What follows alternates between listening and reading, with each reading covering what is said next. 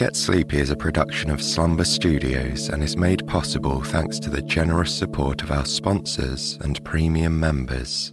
If you'd like to listen ad free and access weekly bonus episodes, extra long stories, and our entire back catalogue, you can try out Premium free for seven days by following the link in the episode notes.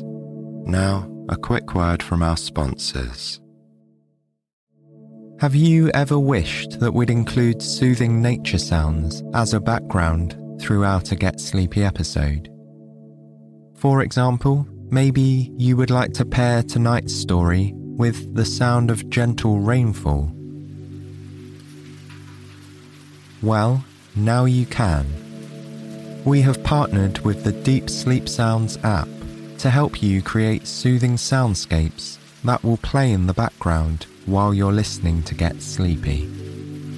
Here's what you need to do simply download the Deep Sleep Sounds app, choose your preferred sound, and add it to the mix by tapping in the circle next to it. Make sure you go to the Controls tab within the Deep Sleep Sounds app and toggle the button to Allow Background Audio. This will mean you can listen to Get Sleepy and the app sounds at the same time, and you can control the volume of the specific sounds in the Mix tab. It's the ultimate sleep experience. Through our partnership with Deep Sleep Sounds, you can get a 30 day free trial by going to deepsleepsounds.com slash get sleepy. That's deepsleepsounds.com slash get sleepy, or just follow the link in the show notes for a 30 day free trial of the Deep Sleep Sounds app.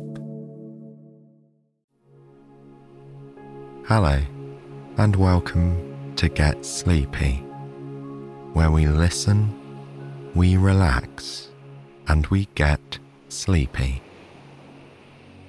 I'm your host, Thomas and it's a pleasure to have your company. Tonight, Elizabeth is back to read the second installment of our exploration through beautiful Bordeaux in France. If you haven't heard the first episode, don't worry one bit. Tonight's tale can absolutely stand alone, and you can always go back and listen to Monday's story another time. If you're enjoying the show and would like to hear more episodes, we'd absolutely love for you to try Get Sleepy Premium. It's our supporters subscription where you can enjoy well over 400 full length episodes, all completely and entirely ad free. Plus, every Thursday, we release a new bonus episode just for our premium supporters. Like tomorrow, when I'll be guiding a soothing meditation to help us feel weightless and free of burden as we drift into sleep. To find out more, go to getsleepy.com slash support or simply follow the link in the show notes. You get a seven day free trial when you first sign up, so why not give it a try? Thanks so much, everyone. Now then, get nice and comfortable in bed and allow yourself to settle into the position that feels best for you right now. This is your time to let go of the day.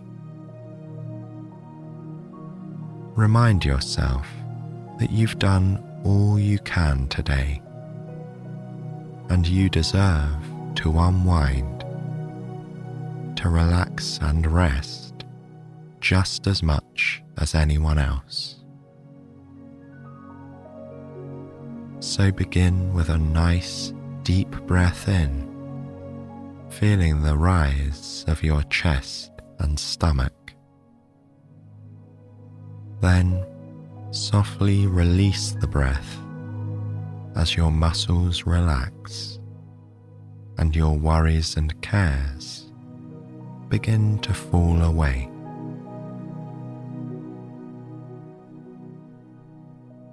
With each deep breath, you can imagine any disruptive thoughts or any tension you're holding rising to the surface along with the motion of your chest and stomach. And then, when the breath is released and the body sinks back down, those undesired thoughts or areas of tension fall through the mattress all the way down into the ground and into the earth, where they are absorbed and removed from your body and mind.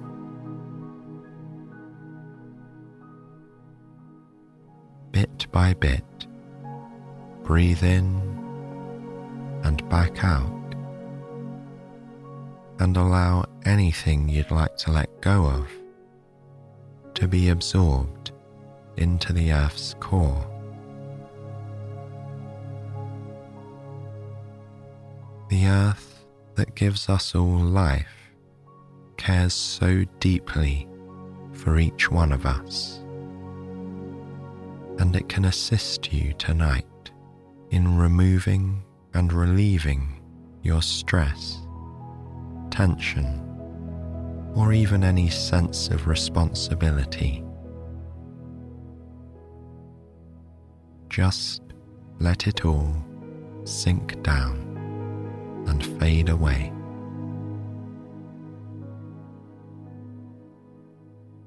When you're ready, you can let your breathing fall back into its natural rhythm as we make our way to a little street in central Bordeaux, ready to explore the historic surroundings. This is where tonight's story begins.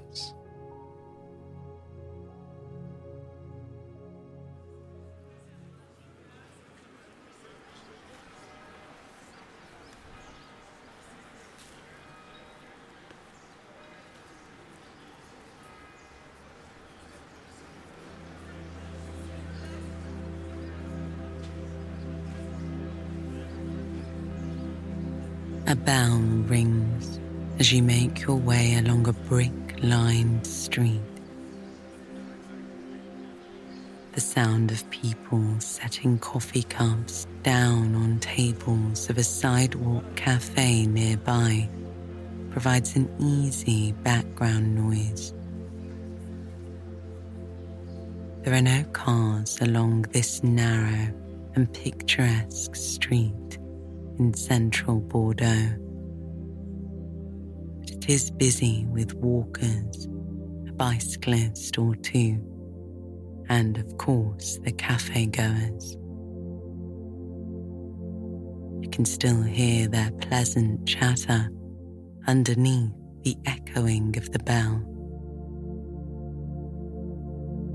You're on your way to meet your local guide, Jean Marc, for your second day of discovering the wonders of this historic French city.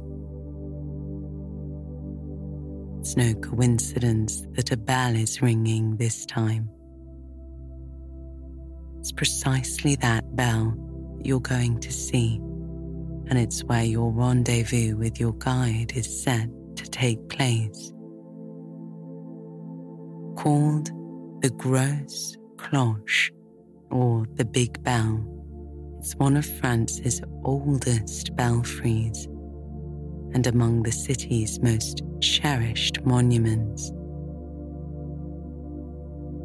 You look up as the bell tower comes into view, framed at the end of the street between the attractive buildings that line either side. The tower looks similar to the beautiful medieval gatehouse that you saw earlier.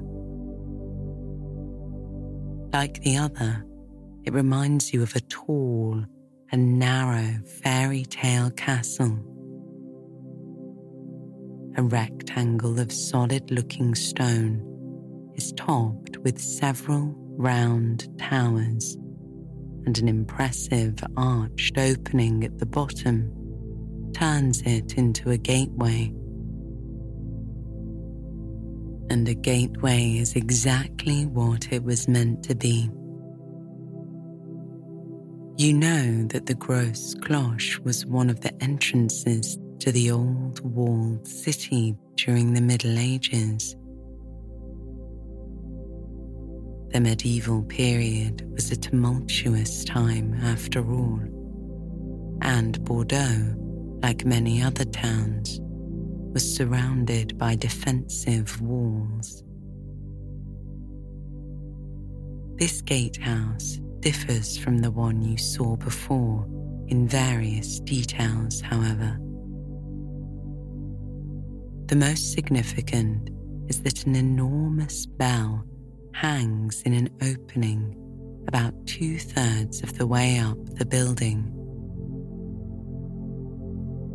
It is this bell that sent vibrations through the neighborhood just now, marking its ceremonial monthly ringing. As it happens, it also marks the time of your meeting with Jean Marc. He thoughtfully set your rendezvous at a time when you could hear the impressive sound. But from the protective distance of a couple of blocks, you approach the solid stone gateway and see him waiting in the shadow just outside the arch itself. Your guide's posture is at once relaxed and ready. He welcomes you warmly, his eager eyes sparkling at the appreciation on your face. You can see him light up in anticipation of sharing his passion with you, the history of his beloved city. After exchanging a few pleasantries, Jean Marc launches into what he does best spinning yarns. He's a master at weaving stories and historical details into a tapestry of human experience that comes to life in your mind's eye. To begin, he points out that a weather vane sits at the very top of the building. It's shaped like a lion, which was, he says, a symbol of the English monarchy.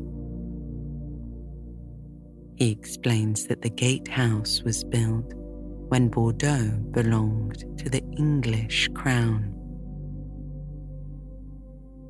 You have learned the history the city was once part of an independent region called Aquitaine in the early Middle Ages. The area passed to English control when its Duchess, Eleanor, married the heir to the English throne. It remained connected to England for three centuries then finally became French after a generations long conflict known as the Hundred Years' War. The gatehouse was a defensive structure, but Jean Marc tells you that people long ago sometimes jokingly referred to it as the Golden Lion Hotel because of the lion on the weather vane. It's with details like this that your guide, in his lilting way, so captivates your imagination.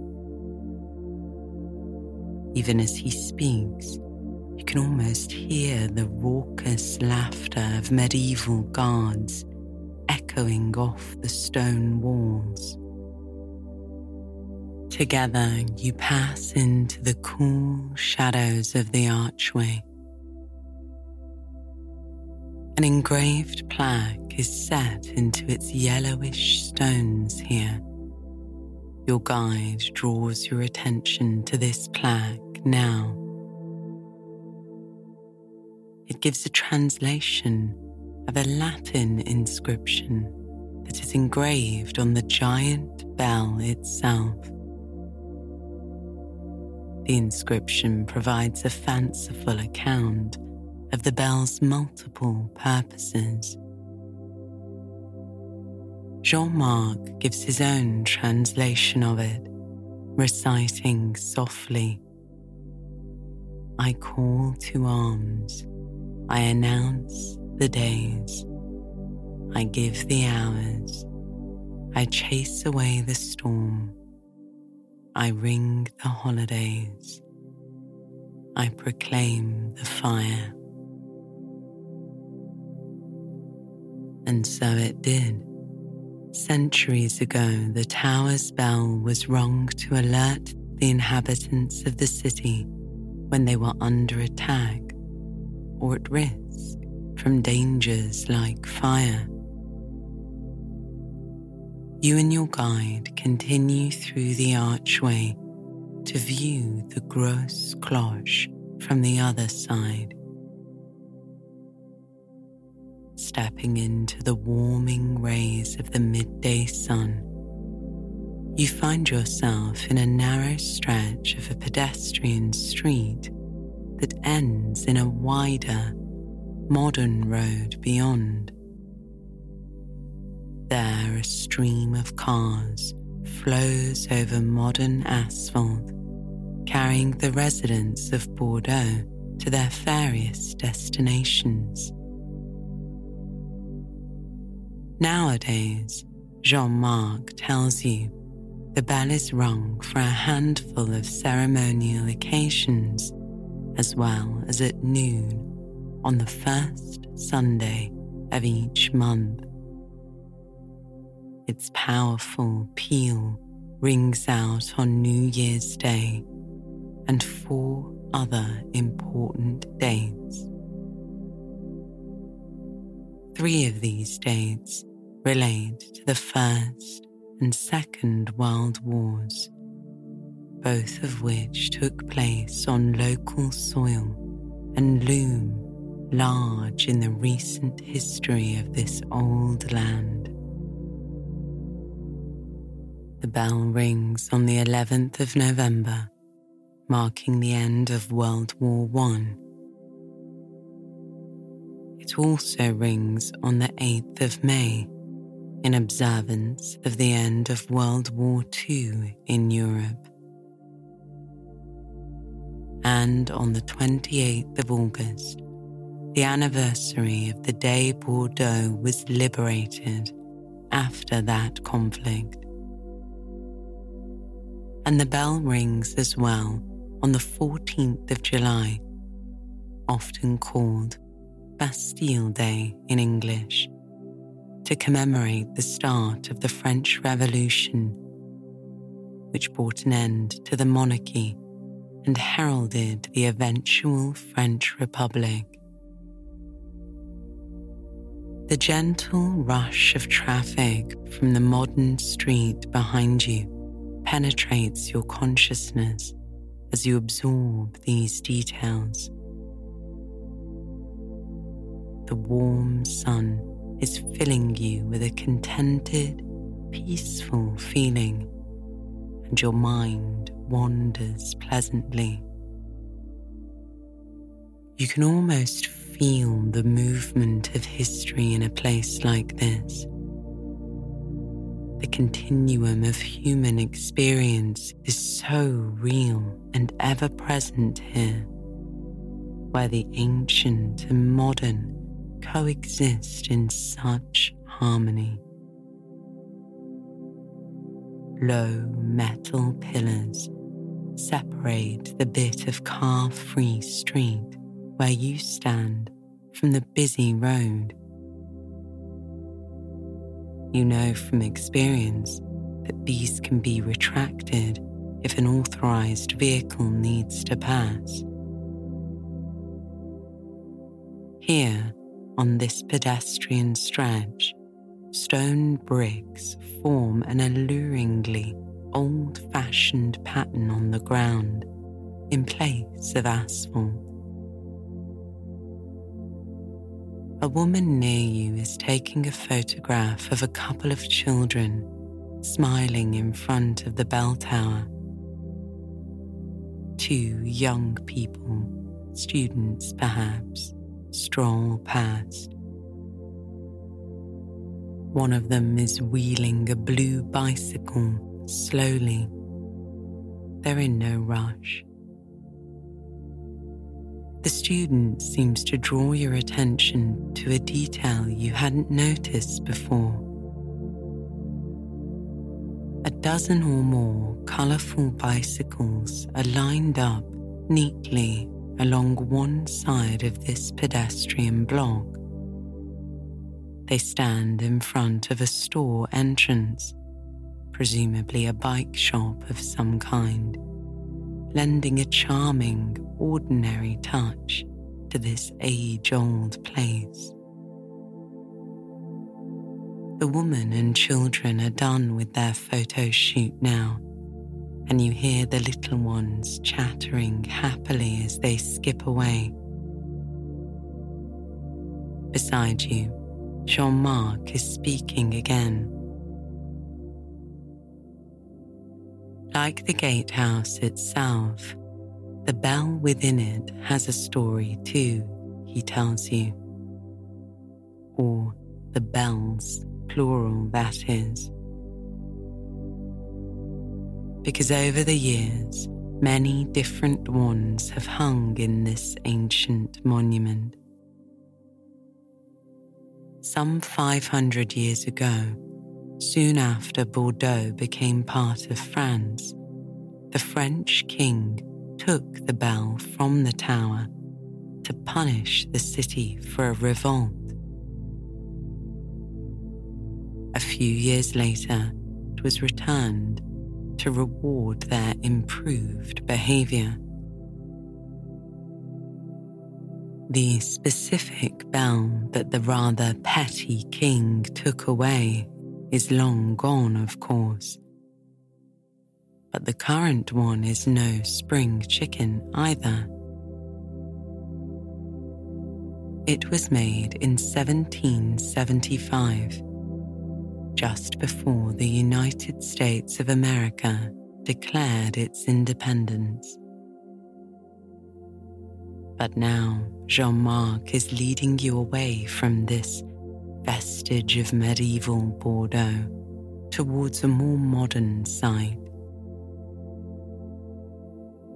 You turn to face the asphalt paved road with its stream of cars it's wider than the narrow and winding streets of the oldest parts of town, and it's favoured with wide sidewalks.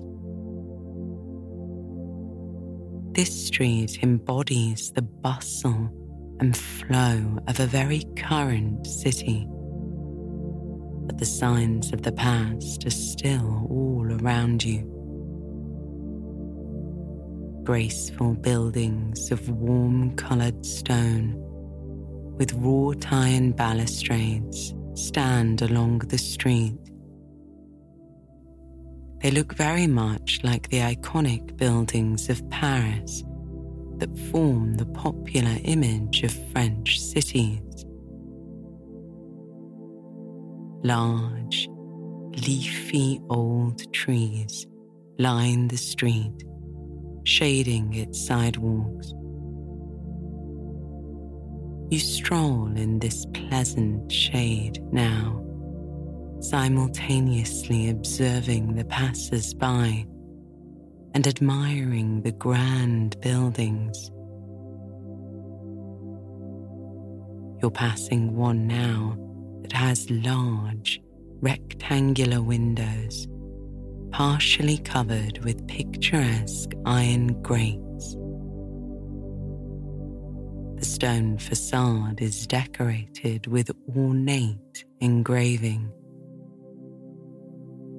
Two columns stand on either side of the building's enormous arched entrance. Within it are double doors of polished wood, carved in incredibly intricate designs. You pause, entranced by its beauty. Above this magnificent doorway, you see words engraved in the stone in elegant letters. Lycée Michel Montaigne, high school. Your breath catches a little at the loveliness of this place of learning. Then you walk on, Jean Marc guiding you towards your next destination. You don't hurry though. Both of you know that a big part of your experience is just walking these ageless streets, watching, soaking it all in. You breathe gently, rhythmically as the two of you fall into perfect step. Soon you reach St. Catherine Street, famous as Europe's longest pedestrian only street.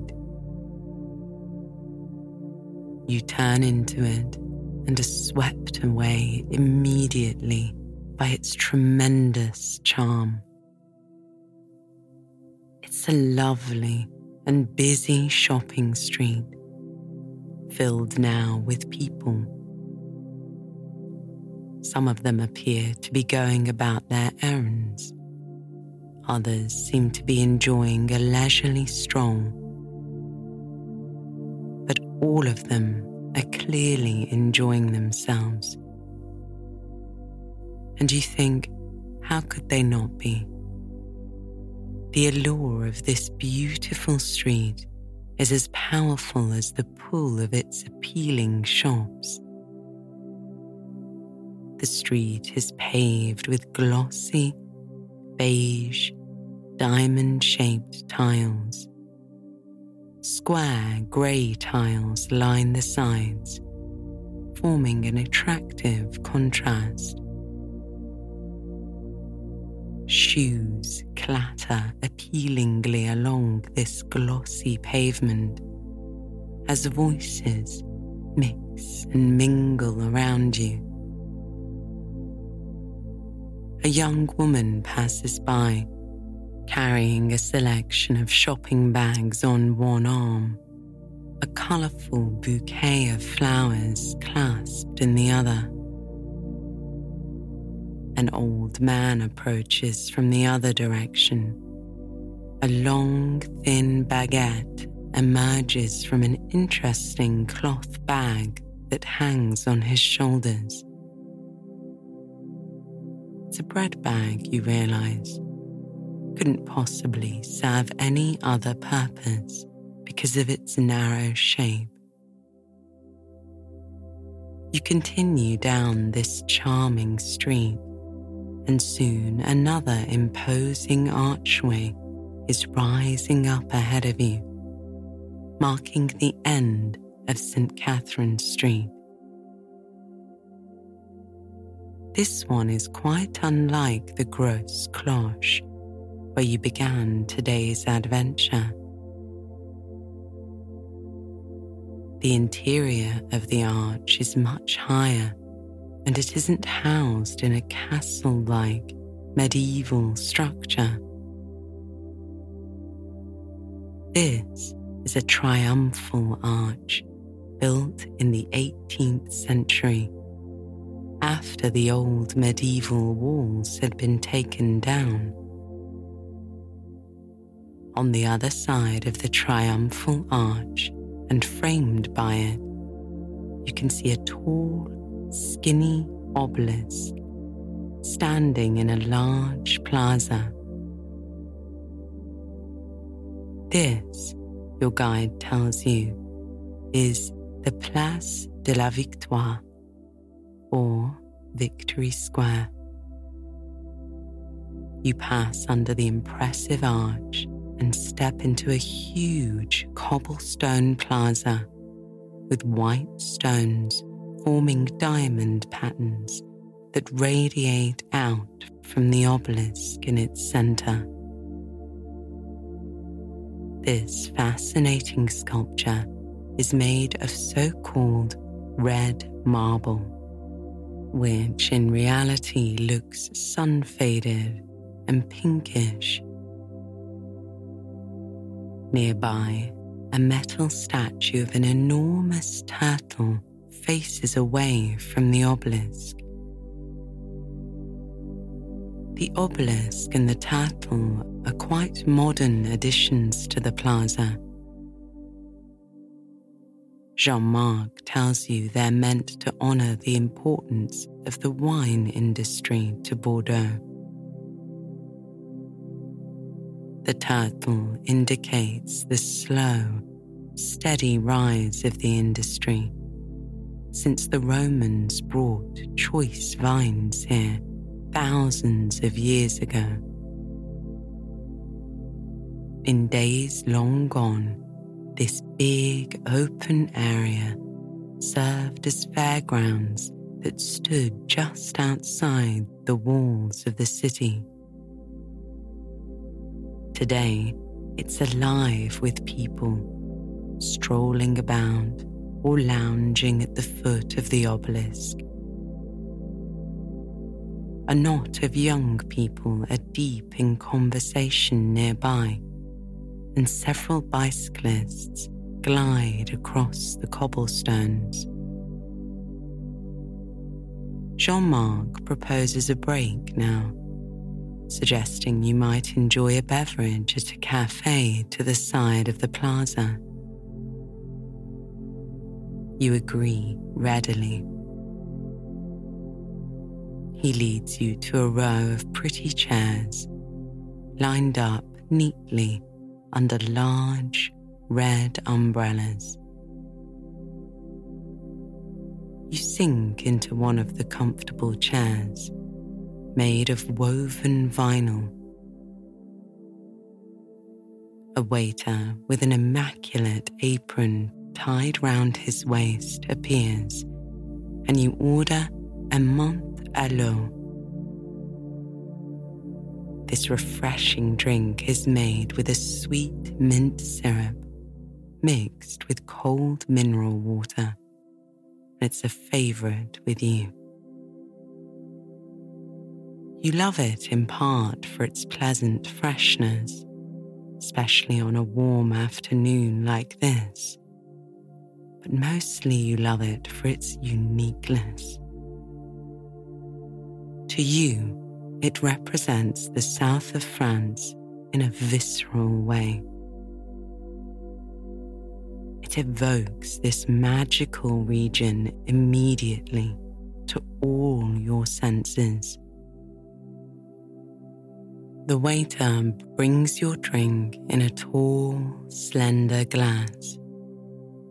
The liquid inside is a bright Kelly green and the glass looks almost frosted from condensation forming around the outside. An agreeable, minty smell meets your nostrils, and you breathe it in deeply. You take a sip, and the coolness greets your tongue. At the tables around you, many voices speaking assorted languages of the world mix and mingle in the afternoon air. You allow your eyes to close for a moment as you listen. The various voices and languages seem to blend and meld together into a combined human tongue you fancy you can almost understand. There's a flow of French from multiple directions, of course. And nearby, you hear a string of what sounds like Italian. You catch the name Bordeaux said almost reverently. A bit farther off, you hear a snatch of English as someone admires the great plaza before you. In another direction, you hear the lilting notes of a Scandinavian tongue. Through all these voices runs an enthusiasm, a hope, an admiration, and a reverence for the beauty of human endeavor that surrounds you all. And it is this undercurrent, this shared energy, that forms the combined expression you imagine you can comprehend. You can feel its meaning and emotions deep within you. It reflects the human experience shared amongst all these people from all across the world and shared amongst all those people who came before, whose stories linger in this place. You breathe in slowly, recognizing your connection to all of them with a deep knowing that fills your being. You feel at one with the world around you and the sweep of time.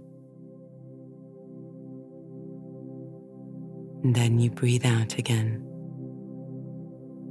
utterly at peace in this place, this time, and this story of Bordeaux.